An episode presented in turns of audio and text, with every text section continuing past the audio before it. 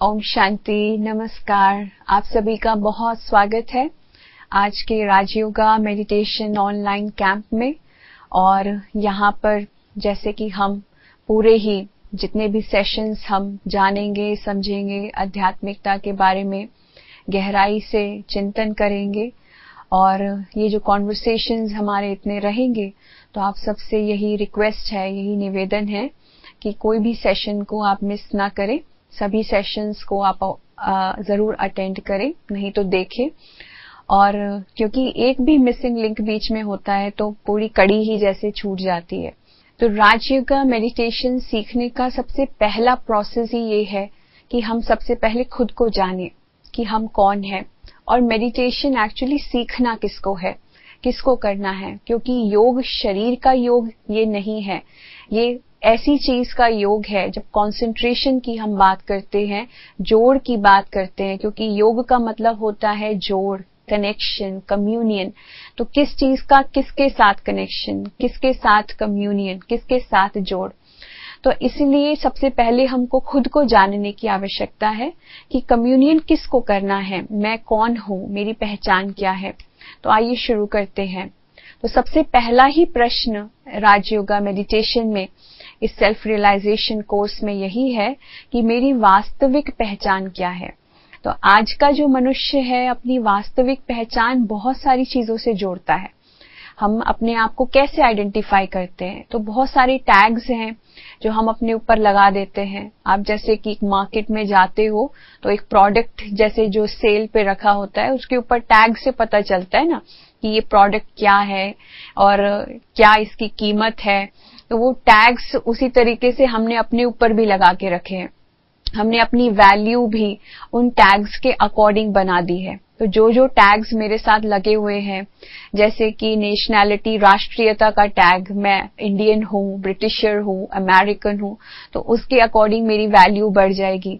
तो नेशनैलिटी भी हम लोग चेंज कर देते हैं बहुत बार, कि हम मेरी वैल्यू एक ब्रिटिशर होके ज़्यादा हो जाएगी अमेरिकन बन के ज़्यादा हो जाएगी। क्योंकि बहुत सारे लोग ऐसे हैं जो ये सोचते हैं कि दूसरे जो कंट्री के लोग हैं वो ज़्यादा वैल्यूबल हैं और फलानी कंट्री के लोग जो हैं वो इतने वैल्यूबल नहीं है। उसी के अनुसार और बहुत सारे टैग्स हैं जो हम अपने ऊपर लगा के घूमते हैं। जैसे हमारी पोजीशन पद, मेरा क्या पद है? फलानी ऑर्गेनाइजेशन में, फलानी इंस्टीट्यूशन में कंपनी में मैं काम करता हूँ तो मैं कंपनी का एमडी हूँ, या मैं कंपनी का चेयरमैन हूँ, या कंपनी का एम्प्लॉय हूँ। तो जैसा मेरा पद होगा, उस अनुसार मेरे अंदर इंटॉक्सिकेशन होगा, उस अनुसार मेरी फीलिंग्स होंगी, उस अनुसार मेरी सोच होगी चलने की। तो कंपनी का चेयरमैन होगा, उसका नशा कुछ और होगा, उसकी बात करने का तरीका कुछ और होगा, उसका परसेप्शन कुछ और होगा, लेकिन कंपनी का एम्प्लॉय होगा तो उसका अपने को देखने का तरीका, नजरअंदाज कुछ और होगा। फिर बात आती है योग्यताओं को लेकर के। क्वालिफिकेशंस को लेकर के तो योग्यता के अनुसार भी मनुष्य अपने बारे में सोचता है कि कोई ज़्यादा पढ़ा लिखा नहीं होता है तो वो अपने आप को अपने दूसरे के सामने अपने सेल्फ एस्टीम को छोटा पाता है, लेकिन कोई हाईली क्वालिफाइड होता है तो उसका सेल्फ एस्टीम अपने आप हाई हो जाता है, बड़ा हो जाता है। तो वो अपने आप को जो है ज़्यादा बढ़ा करके एक्सट्रोवर्ट नेचर के साथ बिहेव करता है। एक अधिकार समझता है अपना कि मेरा सोसाइटी में मैं हाईली क्वालिफाइड हूँ तो I am a responsible person मैं जिम्मेवार व्यक्ति हूँ। उसी तरीके से और भी बहुत सारे टैग्स हैं, जैसे कि धर्म को लेकर के टैग की बात आती है तो रिलीजन्स मैं कौन से धर्म को बिलोंग करता हूँ? यहाँ तक कि अब रिलीजन्स के अंदर भी तो कितने सारे विभाजन हैं तो उसके अनुसार मनुष्य जो है अपनी पहचान बना के रखता है। फिर बात आती है जेंडर की तो जेंडर के अनुसार मेल फीमेल तो फीमेल है तो उसको बहुत सारी चीज़ों को सैक्रिफाइस करके कॉम्प्रोमाइज करके काम करना पड़ता है। कहीं पर उसको फ़ायदा भी होता है उस चीज़ का, कहीं पर नुकसान भी होता है। तो जेंडर के बेसिस पर भी मेरी पहचान बनी हुई है। तो ये सारी चीज़ें, ये जो सारे टैग्स जो हैं, जो मैंने लगाए हुए हैं अपने खुद की पहचान बनाने के लिए, ये सारे टैग्स आपको नहीं लगता कि ये सब टेम्पररी है? मेरी असली में पहचान क्या है? आज मैं अपने आपको इन चीज़ों से रिकग्नाइज कर रहा हूँ, अपनी वैल्यू को इन चीज़ों से रिकग्नाइज कर रहा हूँ। उसके अलावा बहुत सारी ऐसी चीज़ें हैं जो मेरे सेल्फ स्टीम को ड्राइव करती है। मैं किस कास्ट को बिलोंग करता हूँ, किस क्रीड को बिलोंग करता हूँ, किस रेस को बिलोंग करता हूँ। है ना, मैं कहाँ रहता हूँ, किस घर में रहता हूँ। अगर मेरा घर बहुत बड़ा है तो मेरा सेल्फ स्टीम और ज़्यादा बड़ा होगा, मेरा घर छोटा है। तो सेल्फ स्टीम लो हो जाएगा।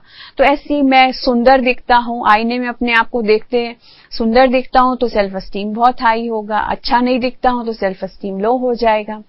बॉडी शक्तिशाली है बॉडी जो है मस्कुलर स्ट्रेंथ ज़्यादा है तो और ज़्यादा पावरफुल फील करेगा कॉन्फिडेंट फील करेगा। बॉडी एकदम वीक है, पतला है तो कॉन्फिडेंस लो हो जाएगा। तो इस प्रकार से बहुत सारी आइडेंटिटी जो है, हमने अपने साथ बाँध के रखी है, जो हमारी सेल्फ एस्टीम को या हमारे खुद को ड्राइव करती है।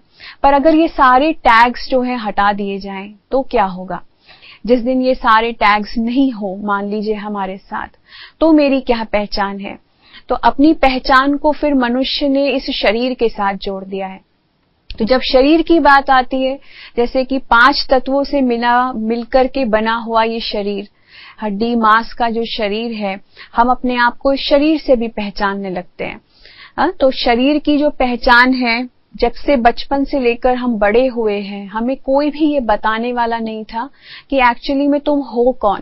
किसी ने हमको मैं और मेरा का अंतर नहीं समझाया। जब हम कहते हैं मैं और मेरा तो मैं कहने वाली शक्ति कौन है और मेरा कहने वाली शक्ति कौन है? मैं कहती हूँ, मैं आँखों से देख रही हूँ, मैं मुख से बोल रही हूँ। और दूसरी तरफ़ मैं कहती हूँ, ये मेरी आँखें हैं, ये मेरे कान है, ये मेरा मुख है। यहाँ तक कि ये पूरा शरीर ही मेरा है। तो ये मेरा कहने वाली शक्ति कौन है? जो इस शरीर को भी कह रही है कि ये मेरी है। जैसे मैं कहती हूँ, मेरा मोबाइल फ़ोन है या मेरी घड़ी है तो ये मेरा कहने वाली शक्ति कौन है? तो निश्चय ही ये पाँच तत्वों से बना हुआ शरीर भी मैं नहीं हूँ। फिर मैं कौन हूँ? तो आज जब हम इसका जवाब ढूंढते हैं तो हमें जवाब मिलता है कि मैं एक चैतन्य शक्ति हूँ, आत्मा हूँ, एक सूक्ष्म ज्योति बिंदु हूँ, जो इस मस्तिष्क में रहती है, निवास करती है। और आत्मा का जो निवास स्थान है, इस मस्तिष्क में आँखों के बीचों बीच और हाइपोथैलेमस और पिट्यूटरी जो जो दो ग्लैंड्स हैं मस्तिष्क के बीच में, वहीं पर आत्मा का छोटा सा निवास स्थान है। तो आत्मा इस शरीर को चलाने वाली चैतन्य शक्ति है। एक ऊर्जा है, एक ज्योति है। कहा भी जाता है, भ्रकुटी के बीच में चमकता है अजब सितारा। तो सितारे के समान, सितारा तो सभी ने देखा है, आकाश में चमकता हुआ। आत्मा का स्थान भी यहाँ भ्रकुटी के बीच एक चमकते सितारे के ही समान है। आत्मा भी एक चमकता सितारा ही है, एक ऊर्जा है। तो ये ऊर्जा इस पूरे शरीर को चला रही है। ये शक्ति पूरे शरीर का चलाने के लिए निमित्त है। आँखों के द्वारा वही शक्ति देख रही है। मुख के द्वारा बोल रही है। कानों के द्वारा सुन रही है। तो इस आज से हम अपने आप को ये ना समझे कि मैं शरीर हूँ। जब भी आप आईने में खुद को देखें तो अपने आप को किस तरीके से देखें, किस तरीके से महसूस करें कि मैं एक चैतन्य शक्ति आत्मा इस शरीर की मालिक होकर के शरीर को चला रही हूँ। फिर आत्मा और शरीर के बीच का संबंध क्या है? आत्मा क्या है और शरीर के साथ उसका क्या रिलेशन है? जैसे हमने दुनिया में बहुत सारे योग देखे हैं तो भौतिक योग होता है, चीज़ों का समय के साथ योग होता है, जिसको हम संजोग कहते हैं, चीज़ों का व्यक्तियों के साथ भी योग होता है तो योग मतलब कि जोड़ कम्युनियन उसी तरीके से जब आत्मा और शरीर आपस में मिलते हैं, तब एक जो चीज़ बनती है, उसको हम ह्यूमन बींग या जीव आत्मा कहते हैं। तो जीव आत्मा जो होती है, इसलिए उसको ह्यूमन पार्ट है बॉडी पार्ट बीइंग पार्ट है सोल पार्ट तो ह्यूमन बीइंग उसको बहुत सारी चीज़ों से हम बता सकते हैं आइडेंटिफाई कर सकते हैं। जैसे कि एक सीप के अंदर मोती है। तो सीप के अंदर मोती कितना सुंदर लगता है। तो सीप जो है, उसकी क्या वैल्यू है, अगर उसमें मोती ही ना हो? उसी तरीके से इस शरीर की क्या वैल्यू है, अगर इसमें आत्मा ना हो? तो आत्मा इस शरीर में मोती के समान है और ये शरीर एक शेल की तरह है सीप की तरह है। तो उसी तरीके से जब हम देखते हैं, दूसरा एग्ज़ाम्पल आप सबके सामने, जैसे कि एक ड्राइवर है और एक कार है।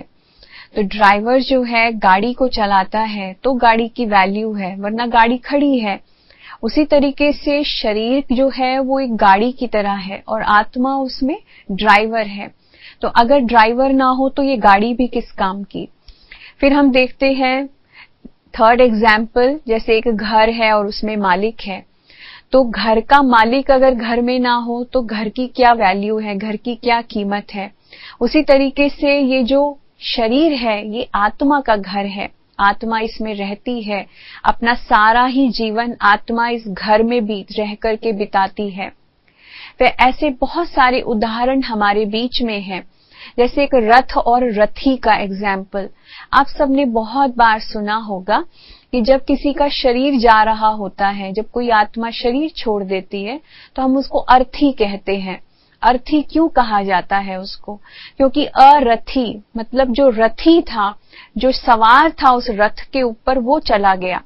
तो रथी चला गया तो सिर्फ़ अर्थी बची है। एक ऐसा रथ बचा है जिसमें रथी नहीं है।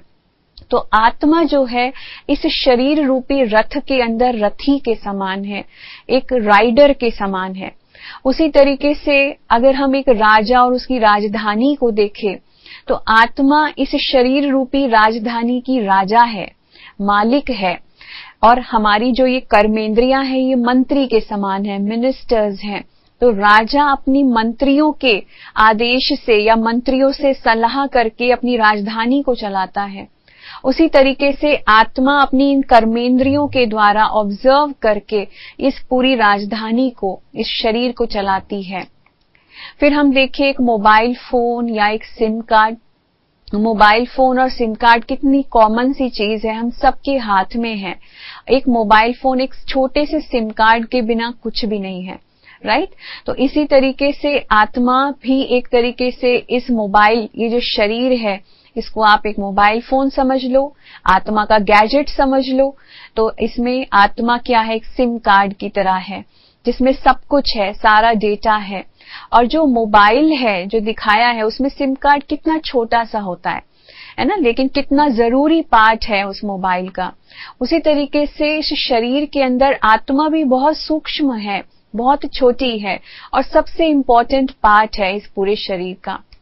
फिर हम नेक्स्ट एग्ज़ाम्पल देखें तो प्रोग्रामर और रोबोट आप देखो कि प्रोग्रामर जो है, जब एक कोड लिखता है, एक प्रोग्राम लिखता है, और जब वो प्रोग्राम एग्जीक्यूट किया जाता है तो कंप्यूटर उस इंस्ट्रक्शंस को रीड करके रोबोट को पास ऑन करता है, और रोबोट उसी अनुसार अपनी सारी एक्टिविटी करता है, अपने हाथ पैर हिलाता है मूवमेंट करता है। हिलता है, डुलता है। तो अगर वो कोड जो है, जो प्रोग्रामर लिख रहा है, वो प्रॉपर ना हो या प्रोग्रामर कोड ही ना लिखे तो रोबोट भी हिल नहीं पाएगा। तो आत्मा भी इस शरीर के अंदर एक प्रोग्रामर की तरह है। संकल्पों की तरह रूप में आत्मा कोड इंस्ट्रक्शंस हमारे ब्रेन को देती है। और ब्रेन एक सेंट्रल प्रोसेसिंग यूनिट की तरह, उसको एग्जीक्यूट करके हमारे पूरे शरीर में नर्वस सिस्टम के थ्रू वो मैसेजेस भेजती है, जिससे ये शरीर हिलता है, डुलता है। तो ये बहुत ब्यूटीफुल एग्जाम्पल्स हैं हम सबके आगे, ये बताने के लिए कि आत्मा और शरीर के बीच में क्या संबंध है। तो हम जान गए हैं अब कि आत्मा जो है, इन कर्मेंद्रियों की मालिक है। आत्मा जो है, पाँचों ही इंद्रियों को चलाने वाली सत्ता है।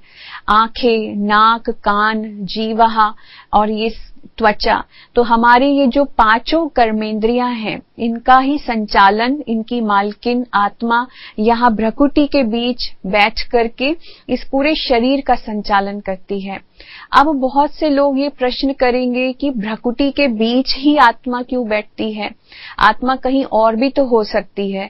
जैसे बहुत लोग कहते हैं, आत्मा तो दिल के अंदर भी हो सकती है। हाँ लेकिन हार्ट का ट्रांसप्लांट हो जाता है। अगर आत्मा का ट्रांसप्लांट तो पॉसिबल ही नहीं है। है ना? हार्ट का ट्रांसप्लांट हो जाता है, लेकिन कभी हमने सुना है कि ब्रेन का ट्रांसप्लांट हुआ हो? नहीं। क्योंकि आत्मा का निवास स्थान ये भ्रकुटी के बीच है। ऐसे ही अनेक धर्मों में, अपने कल्चर में भी हमने बहुत सी ऐसी चीज़ें देखी हैं, जो इस बात को सिद्ध करती है कि आत्मा वास्तव में प्रकृति के बीच में, इस फोहेड में यहाँ पर निवास करती है। जैसे कि हम हिंदू धर्म में तिलक लगाने का जो हमारा रिवाज है तो तिलक को यहाँ मस्तक के बीचों बीच ही क्यों लगाया जाता है? तो उसका उद्देश्य यही है कि आत्मा का जो निवास स्थान है, जो प्रतीक है, वो है तिलक। बिंदु लगा करके बताना कि आप यहाँ बैठे हो और कोई भी शुभ काम होता है तो तिलक यहाँ पर ही लगाया जाता है। तो नित्य अपने आप को ये याद दिलाते रहना कि आप एक चैतन्य शक्ति हो, एक ऊर्जा हो, और ये सोच करके हर एक कर्म करोगे तो हर काम अच्छा ही होगा। उसी अनुसार हम अपना मस्तक भी बहुत बार झुकाते हैं। जब हम किसी सेक्रेट प्लेस में जाते हैं, किसी पवित्र स्थान में, कहीं टेंपल में, किसी मंदिर में या किसी मॉस्क में जाते हैं, मस्जिद में जाते हैं तो अपना मस्तक झुकाते हैं। क्योंकि हम वहाँ की एनर्जी को यहाँ फील करना चाहते हैं। तो इसलिए इस स्थान को हम झुका करके ये दिखाते हैं कि वो एनर्जी यहाँ पहुँच रही है। तो ये भी एक तरीके का एक सिंबल है ये दिखाने का। फिर जब बात आती है बायोडेटा की तो शरीर के बायोडेटा और आत्मा के बायोडेटा की आज हम आपको विस्तार में इसके बारे में बताएँगे। शरीर का बायोडेटा या आपका खुद का बायोडेटा आपने बहुत बार बनाया होगा। उसमें आप क्या क्या चीज़ें मेंशन करते हो क्या क्या डालते हो? आप अपना एक फोटोग्राफ डालते हो, आप अपना पूरा नाम लिखते हो, आपके father's name mother's name your qualifications डालते हो, आपके ऑक्यूपेशन आपका क्या काम है उसके बारे में डालते हो। तो वो सारी डिटेल्स जो है आपके बायोडेटा में होती हैं। लेकिन क्या? वो सारी डिटेल्स परमानेंट बायोडेटा है वो परमानेंट चीज़ें हैं। डेफिनेटली ऐसा तो नहीं कह सकते हैं क्योंकि जैसे ही आत्मा शरीर छोड़ेगी वो सारा बायोडेटा चेंज हो जाएगा। तो परमानेंट क्या है जो आत्मा के साथ जा, जाता है? आत्मा की परमानेंट पहचान क्या है? परमानेंट क्या आइडेंटिटी है?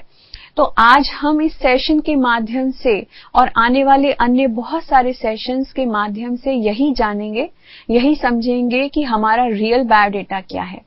तो आत्मा के रियल बायोडेटा में भी वो सारी बातें आती है, जैसे कि आत्मा को किन नामों से पुकारा गया है, वो भी आप सब जानते हैं। आत्मा का रूप क्या है, वो भी हमने देखा कि आत्मा ज्योति बिंदु स्वरूप है, एक चमकते सितारे के समान है। आत्मा के मात पिता कौन है? हम आगे के सेशंस में उसके बारे में और विस्तार से जानेंगे। आत्मा कहाँ निवास करती है? हमने आत्मा का स्थान भी जाना। लेकिन आत्मा कहाँ से आई है? उसके बारे में भी हम और विस्तार से जानेंगे। वो समय कौन सा था जब आत्मा आकर के ये पार्ट प्ले किया? और दूसरी बात, आत्मा का कर्तव्य क्या है? मेरा कर्तव्य क्या है? मैं क्यों आया हूँ यहाँ पर? तो इन सारे प्रश्नों के उत्तर धीरे धीरे करके हम इन सेशंस में जानेंगे। तो सबसे पहले जैसे हम आत्मा की क्वालिफिकेशंस या गुणों के बारे में बात करें तो गुण जो है, आत्मा के सात गुण होते हैं। इनको ये सात, आत्मा के अविनाशी सात गुण हैं। लेकिन इन अविनाशी गुणों को एक तरीके से कुछ ना कुछ अवगुण ढक लेते हैं और ऐसी परतें आत्मा के ऊपर जमा होती चली जाती हैं कि वो गुण जो है धीरे धीरे हमारे अंदर ही मर्ज होते चले जाते हैं। तो आत्मा के जो अविनाशी सात गुण हैं, वो जैसे आप देख रहे हैं, एक है पवित्रता, आनंद, ज्ञान, शक्ति, शांति, सुख और प्रेम। तो ये जो सातों गुण हैं ये आत्मा के इसलिए हम आत्मा को सतोगुड़ी कहते हैं। सतोगुड़ी की जब बात आती है तो सात शब्द तो आपने बहुत बार सुना होगा, जैसे रेनबो में सात रंग होते हैं, संगीत में सात सुर होते हैं। तो अगर एक भी सुर प्रॉपर प्रॉपरली ना लगे तो सरगम नहीं बन सकती म्यूज़िक नहीं बच सकता। और अगर इंद्रधनुष में सातों रंगी ना हो तो उसको इंद्रधनुष नहीं कहेंगे। तो ऐसे ही आत्मा के जो सातों गुण हैं, अगर ये धीरे धीरे करके आत्मा में से समाप्त होते चले जाएँ तो इसकी मांग आत्मा करने लगती है। जैसे शरीर के अंदर पाँच तत्व हैं और पाँचों ही तत्व जो है शरीर को चाहिए, और कैसे ना कैसे शरीर उनकी पूर्ति करता है। तो जैसे ही जैसे पानी कम होता है तो शरीर को प्यास लगती है। जैसे ही ऊर्जा कम होती है तो हमें भोजन चाहिए। तो ऐसे ही शरीर पाँचों तत्वों की पूर्ति कैसे ना कैसे कर लेता है। पर आत्मा इन सातों गुणों की पूर्ति किस आधार पे करती है? कैसे करती है? आज हर कोई इन सातों गुणों को ही मांग रहा है। कैसे ना कैसे करके। लेकिन हमने क्या किया है? उसके ऑल्टरनेटिव्स ढूंढ लिए हैं। इन सातों चीज़ों को प्राप्त करने के ऑल्टरनेटिव्स ढूंढ लिए हैं। और किस आधार पे हम अपने ही गुणों को अवगुणों से आज रिप्लेस कर चुके हैं। तो गुणों की जगह आज अवगुणों ने ले ली है। तो हम देखें जैसे ज्ञान है, ज्ञान रूपी जो गुण है, एक मनुष्य के अंदर जागरूकता होती है, जानने की आवश्यकता होती है। छोटे बच्चे के अंदर भी आप देखेंगे उसको जानने की आवश्यकता होती है, वो तरह तरह के प्रश्न करता है। तो हमारे अंदर लेकिन सत ज्ञान न होने के कारण, आध्यात्मिक ज्ञान न होने के कारण, ज्ञान की जगह मिसअंडरस्टैंडिंग्स ने ले लिया है, भ्रम ने ले लिया है, भ्रांतियों ने ले लिया है। और हम कितने सारे अंधविश्वासों में आज फंसे हुए हैं। और बहुत बार हम अपने ही उस ज्ञान को सत्य ज्ञान समझ करके, अहंकारी मनुष्य होकर के सोचते हैं कि मुझे सारे ब्रह्मांड का ज्ञान है। लेकिन हम उतने ही अंदर से खोखले हैं, क्योंकि उतनी ही शांति, सुख, आनंद हमारे जीवन में नहीं है। तो उन चीज़ों की प्राप्ति के लिए हम दूसरों के ऊपर निर्भर होते हैं। तो कौन सा ज्ञान है वो जिसकी आत्मा को आवश्यकता है? वो है सच्चा आध्यात्मिक ज्ञान, खुद का परिचय। परमात्मा का ज्ञान, अपने पिता का ज्ञान, समय का ज्ञान, अपनी मंजिल का ज्ञान, मेरी डेस्टिनी क्या है? तो ये बातें अगर जैसे ही आत्मा जानने लगती है अपने बारे में तो उसकी सारी भ्रांतियाँ दूर हो जाती हैं। फिर हम बात करें पवित्रता की। तो पवित्रता एक बहुत इंपॉर्टेंट वर्च्यू है। क्योंकि आज जो है प्योरिटी के बिना देखा जाए तो कोई मनुष्य रह ही नहीं सकता है। हमें भी बाहरी चीज़ को हम पवित्र करने में लगे रहते हैं क्लीन करने में लगे रहते हैं, साफ़ सफ़ाई, स्वच्छता पे हम ध्यान देते हैं। लेकिन जब मन की पवित्रता, मन की शुद्धि की बात आती है तो हम मन को कितना साफ़ करते हैं? तो मन की पवित्रता का स्थान तो आजकल अलग बहुत सारी चीज़ों ने ले लिया है। जैसे आजकल का मन जो है गंदे और व्यर्थ संकल्पों में बिज़ी रहता है, व्यर्थ कर्म करने में बिज़ी रहता है। तो हम ये सारी चीज़ों में अपना समय व्यतीत कर रहे हैं। फिर नेक्स्ट अगर हम देखें तो प्रेम प्रेम का जो गुण है, प्रेम का गुण कितना महत्वपूर्ण है हम सबके लिए, क्योंकि हम सबको प्यार चाहिए। कोई भी ऐसा मनुष्य नहीं होगा, कोई ऐसी आत्मा नहीं होगी इस संसार में जिसको प्यार नहीं चाहिए। और प्यार ना मिलने के कारण से इंसान ने क्या कुछ नहीं किया है। हाँ सुसाइड तक करने को वो तैयार हो जाता है, किसी को मारने तक के लिए तैयार हो जाता है, किसी को हानि पहुँचाने के लिए भी तैयार हो जाता है। प्यार नहीं मिल पाता है। और प्यार नहीं मिलता है तो सबसे पहले टूटता क्या है? दिल टूटता है। तो दिल टूटने के कारण से हार्ट में ब्लॉकेजेस आने के कारण से मनुष्य का हार्ट फेल ही हो जाता है। तो प्यार की जगह आजकल स्वार्थ ने ले ली है सेल्फिशनेस ने ले ली है। तो हम सब एक दूसरे से स्वार्थी प्यार करते हैं। एक दूसरे से एक्सपेक्टेशंस लगा के प्यार करते हैं कि पहले कोई मुझे प्यार करे, है ना, तब मैं उसको प्यार दूँ। तो ये एक्सपेक्टेशंस वाला लव ये सेल्फिश वाला लव है। और एक दूसरे से इच्छाएँ मांगने वाली चीज़ है। तो जो रियल गुण था आत्मा का, प्रेम का, वो आजकल बिल्कुल ही उसका स्वरूप बदल गया। उसी तरीके से हम जो अगला गुण है आत्मा का, जैसे शांति है, शांति हम सबको चाहिए। किसी को कोई ऐसा नहीं है। शांति के लिए तो कितने लोग पीस कॉन्फ्रेंसेस करते हैं, कितने लोग मिलते हैं आपस में और एक दूसरे को शांत करने की कोशिश करते हैं। आपस में देश एक दूसरे को शांत करने की कोशिश करते हैं। हम चाहते हैं, हालाँकि हम सब चाहते हैं कि लड़ाई, झगड़ा, फसाद कुछ ना हो, लेकिन फिर भी पूरे दिन में हम कितनी बार खुद शांत रहते हैं, उसके ऊपर हमारा कितना ध्यान है। हा? हमारा पूरा दिन हमने ऐसा बीता कि उसमें हमने कभी क्रोध ना किया हो, या कभी चिंता ना की हो किसी बात की, या कोई किसी प्रकार का डर ना रहा हो। तो ऐसा ऐसे कितने दिन हमने बिताए? तो शांति जो है वो सबसे पहले मुझ से शुरू होती है। तो इसीलिए क्रोध, शांति और भय आज इन तीनों ही चीज़ों ने शांति के गुण की जगह ले ली है। हम गुस्सा करके दूसरे को शांत कर देते हैं। हम चिंता में रह करके सोचते हैं चिंता तो नॉर्मल है हम्म, चिंता तो सभी को होती है। मैं चिंता ना करूँ तो काम कैसे करूँ?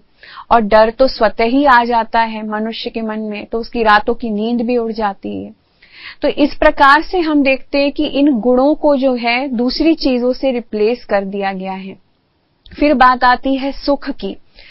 आज सुख की जो जगह है वो लालच और ईर्ष्या ने ले ली है। और सुख की जब बात करें तो मुझे एक कहानी याद आती है कि एक बार भगवान की और देवताओं की महफिल लगी हुई थी। और स्वर्ग का जो समय था वो बीत रहा था, जैसे सतयुग बीत रहा था। तो आपस में वो लोग इस बात पर चर्चा कर रहे थे कि जो स्वर्ग में जो सुख है और शांति है, उसको कहाँ छुपाया जाए? कि आने वाला जो मनुष्य है, जो कलयुगी मनुष्य होगा, उसको सुख और शांति की परवाह हो, उसकी चिंता हो, या उसकी वैल्यू का उसको एहसास हो कि कितनी ज़रूरी है। तो जैसे डिस्कशन चल रहा था तो उन्होंने डिसाइड किया कि हम एक काम करते हैं, सुख को और शांति को हम कहीं अंतरिक्ष में छुपा देते हैं। तो भगवान ने कहा, नहीं, अंतरिक्ष में नहीं छुपा सकते, क्योंकि कलयुगी मनुष्य जो है, अंतरिक्ष को भी पार कर लेगा, अंतरिक्ष तक भी पहुँच जाएगा, वहाँ भी उसका हाथ चला जाएगा तो कहीं वहाँ उसने सुख शांति ढूंढ ली तो? इसलिए वहाँ नहीं छुपा सकते। फिर किसी ने कहा कि काम करते हैं, सागर के तले में उसको छुपा देते हैं। तो भगवान ने कहा, वो भी नहीं कर सकते। मधु, मनुष्य जो है, कलयुग का, वो तो धरती के अंदर तक पहुँच जाएगा, सागर के तले में भी सुख शांति को ढूंढ लेगा। तो वहाँ पर भी हम उसको नहीं छुपा सकते। फिर हम उसको कहाँ छुपाएँ? तो सब लोग बड़ी चिंताग्रस्त हो गए। तो फिर सोचा गया, डिसाइड ये लिया गया कि सुख और शांति को मनुष्य के अंदर ही छुपा दिया जाए। क्योंकि वो सारी जगह चारों दिशाओं में सुख शांति ढूंढेगा, सब जगह ढूंढेगा, परंतु अंदर कभी नहीं झाँक करके देखेगा, कभी अंदर नहीं तलाशेगा। तो इसी अनुसार सुख शांति, ज्ञान, पवित्रता, प्रेम, ये सारे ही गुण आत्मा के निजी संस्कार हैं। सुख भी आत्मा का निजी संस्कार है। और हम यही चीज़ भूले बैठे हैं कि मेरे असली संस्कार कौन से हैं, मेरे असली गुण कौन से हैं और उनकी जगह आजकल जो नई चीज़ें नई चीज़ें जो हमारे सामने उन्होंने ले ली है, अवगुणों ने ले लिए जैसे सुख को लालच ने और ईर्ष्या से हमने रिकग्नाइज करना शुरू कर दिया कि मैं मैं अपने आप को जितना आगे करूँगा, मैं अपने आप को जितना चीज़ों से भरता चला जाऊँगा, जितना बड़ा बनता चला जाऊँगा, उतना सुखी मनुष्य मैं बन जाऊँगा। तो क्या मनुष्य सुखी बना? हमने चीज़ों को संग्रह करना शुरू कर दिया। आनंद की जब हम बात करते हैं, आनंद नाम के गुण की बात करते हैं तो हम देखते हैं बड़े बड़े साधु सन्यासी अपने नाम के पीछे आनंद लगाते हैं। परमानंद, सुखानंद, देवानंद तो सब आनंद प्राप्त करना चाहते हैं। हम भी अपने जीवन में आनंद प्राप्त करना चाहते हैं। लेकिन कैसे? हमने अपनी खुशी, अपने आनंद को कंडीशनल निर्भर बना दिया है दूसरी चीज़ों पे। हम किसी को देखेंगे, उसके पास इतनी बड़ी गाड़ी है, जब तक मेरे पास उससे बड़ी गाड़ी नहीं आ जाएगी, मुझे आनंद प्राप्त नहीं होगा। जब तक मैं विदेश में चक्कर लगा करके ना आ जाऊँ, क्योंकि फलाना गया है तो मुझे आनंद प्राप्त नहीं होगा। जब तक मैं इन चीज़ों को इकट्ठा नहीं कर लूँ, तब तक मुझे आनंद प्राप्त नहीं होगा। तो इन गुणों को प्राप्त करने के लिए आज का मनुष्य कुछ भी करने को तैयार है, लेकिन किस आधार पर? भौतिक चीज़ों पे निर्भर है भौतिक दुनिया पर मटीरियलिस्टिक हाँ, चीज़ों पर निर्भर है। वो सब चीज़ें प्राप्त कर रहा है प्यार भी प्राप्त कर रहा है तो उसके लिए पैसा देने को तैयार है है ना? पैसा खर्च करने को तैयार है शांति भी खरीदने को तैयार है सुख भी खरीद कर प्राप्त करने को तैयार है। उसी तरीके से आनंद भी। लेकिन क्या ये गुण सदा काल के लिए खरीद करके पैसा खर्च करके इस भौतिक चीज़ों के आधार पर प्राप्त किए जा सकते हैं? नहीं। तो ये गुणों को कैसे प्राप्त किया जाए? वो हम आगे के सेशंस में राजयोग किस प्रकार से हमारे अंदर इन गुणों को भरता चला जाता है हम जानेंगे। उसी तरीके से जो आत्मा का आखिरी गुण है, वो है शक्ति। अर्थात विल पावर आत्मबल सेल्फ एस्टीम तो शक्ति जो है, उसका हमने कितना बड़ा रिप्लेसमेंट ढूंढ लिया है। हमने आजकल हम अपनी शक्ति का प्रदर्शन करते हैं, सैन्य बल का प्रदर्शन करते हैं। हम दिखाते हैं, अपने पोजीशन का प्रदर्शन करते हैं। मैं कितनी पोजीशन वाला व्यक्ति हूँ और अपने बाहुबल का प्रदर्शन करते हैं। कि मैं कितना शक्तिशाली हूँ। तो ये प्रदर्शन करके हम अपना दिखाना चाहते हैं कि मेरे पास कितनी शक्तियाँ हैं। लेकिन जहाँ आत्मा की शक्ति की बात आती है, वहाँ मस्कुलर स्ट्रेंथ फ़िज़िकल पावर्स जो है वो बहुत कम हो जाती है। क्योंकि जैसे ही विल पावर टूटता है, जैसे ही किसी व्यक्ति का सेल्फ एस्टीम जाता है तो कितना भी शक्तिशाली व्यक्ति हो, कितना भी मस्कुलरी मस्कुलरली बिल्ट व्यक्ति हो, वो भी टूटा हुआ महसूस करता है अपने आप को। तो आत्मा की शक्ति, आत्मा की विल पावर से ही इस फ़िज़िकल पावर की भी वैल्यू है। तो ये जो शक्तियाँ हैं, इनको भी हम कैसे आत्मा के अंदर भर सकते हैं। और ये सारे ही गुण किस प्रकार से आत्मा के अंदर आ सकते हैं, हम अपने आगे के सेशंस में इनको और भी विस्तार से जानेंगे। आज के लिए इतना ही। नमस्कार। ओम शांति।